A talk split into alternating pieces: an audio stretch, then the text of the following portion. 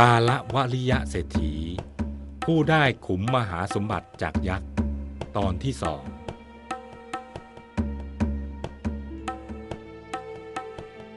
ครั้งนั้นเอง พระราชาได้เสด็จเลียบพระนคร พระองค์ทอดพระเนตรเห็นโจรคนหนึ่งกำลังถูกลงทัน ด้วยการถูกเสียบหลาวปักประจานอยู่นอกพระนคร โจรผู้นั้นเห็นพระราชาแล้วก็ร้องตะโกนขึ้นว่า ข้าแต่สมมุติเทพ ขอพระองค์ได้โปรดทรงอาหารที่พระองค์เสวย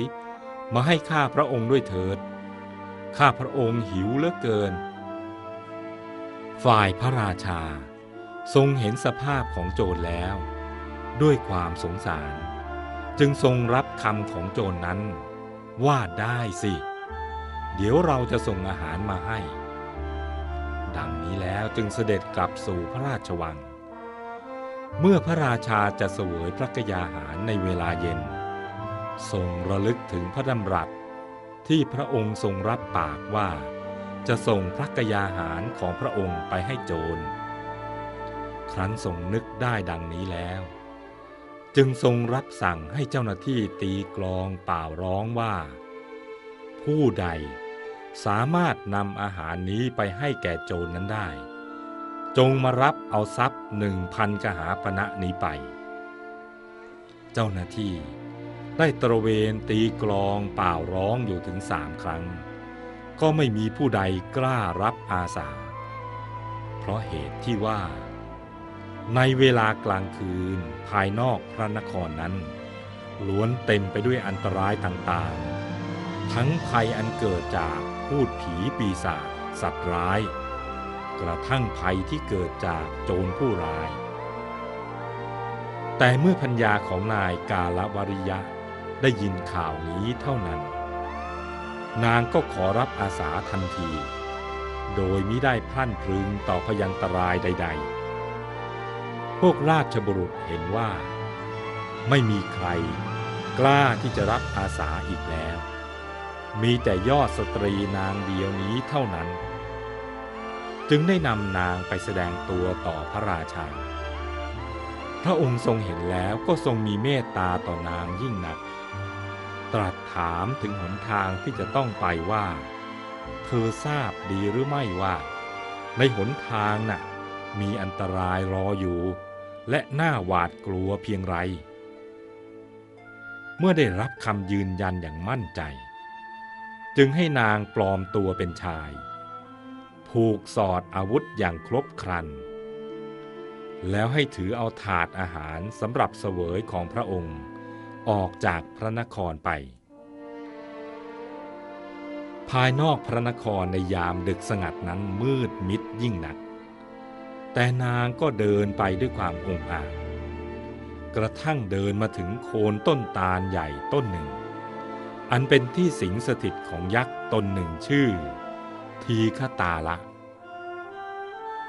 เมื่อยักษ์นั้นเห็นมนุษย์เดินเข้ามาในเขตที่อยู่ของตน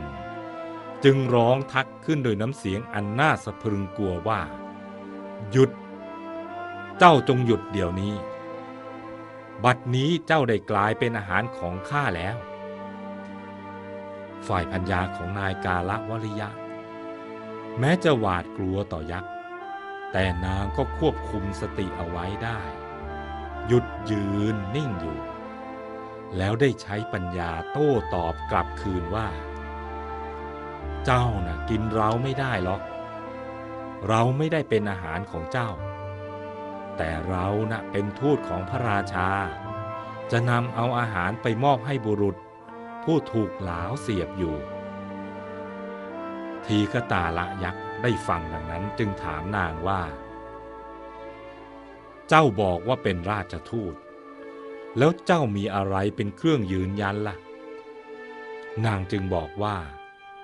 ก็ถาดอาหารสำหรับพระราชาทรงเสวยนี่ไงล่ะ เราจะนำไปยังตะแลงแกงสำหรับประหารชีวิต ซึ่งมีบุรุษคนหนึ่งถูกเสียบหลาวอยู่ ยักษ์จึงถามว่า ถ้าอย่างนั้นเจ้าจะสามารถนำข่าวของเราไปสักข่าวหนึ่งได้ไหม เมื่อนางตอบว่าได้ ยักษ์นั้นจึงกล่าวว่า ขอให้เจ้าแจ้งข่าวว่า บัดนี้นางกาลีผู้เป็นธิดาของสุมาณเทพ พัญญาของทีฆตาละยักษ์ ได้คลอดบุตรแล้ว เมื่อกล่าวดังนี้แล้ว ทีฆตาละยักษ์ ได้มอบขุมสมบัติใหญ่เจ็ดขุม ซึ่งมีอยู่ที่โคนต้นตาลใหญ่นั้นให้กับนาง เพื่อเป็นค่าตอบแทน ขณะที่เดินไป พัญญาของนายกาละวริยะ ก็เป่าร้องแจ้งข่าวของทีฆะตาละยักษ์ไปพร้อมกัน ข่าวนี้ก็แพร่สะพัดไปทั่วในหมู่อมนุษย์ กระทั่งสุมาณเทพซึ่งกำลังนั่งอยู่ท่ามกลางสมาคมของยักษ์ทั้งหลาย ได้ยินเสียงร้องประกาศข่าวนั้นก็บังเกิดความยินดี จึงกล่าวว่า มนุษย์คนหนึ่งนำข่าวอันน่ายินดีมาเป่าร้อง พวกท่านจงไปเรียกเขาเข้ามา ท่านสุมาณเทพ ได้ฟังข่าวอันน่ายินดีจากปากของนางอีกครั้ง ก็ทั้งดีใจและเลื่อมใสในความกล้าหาญของนางยิ่งนัก จึงกล่าวว่า ขุมทรัพย์จำนวนมาก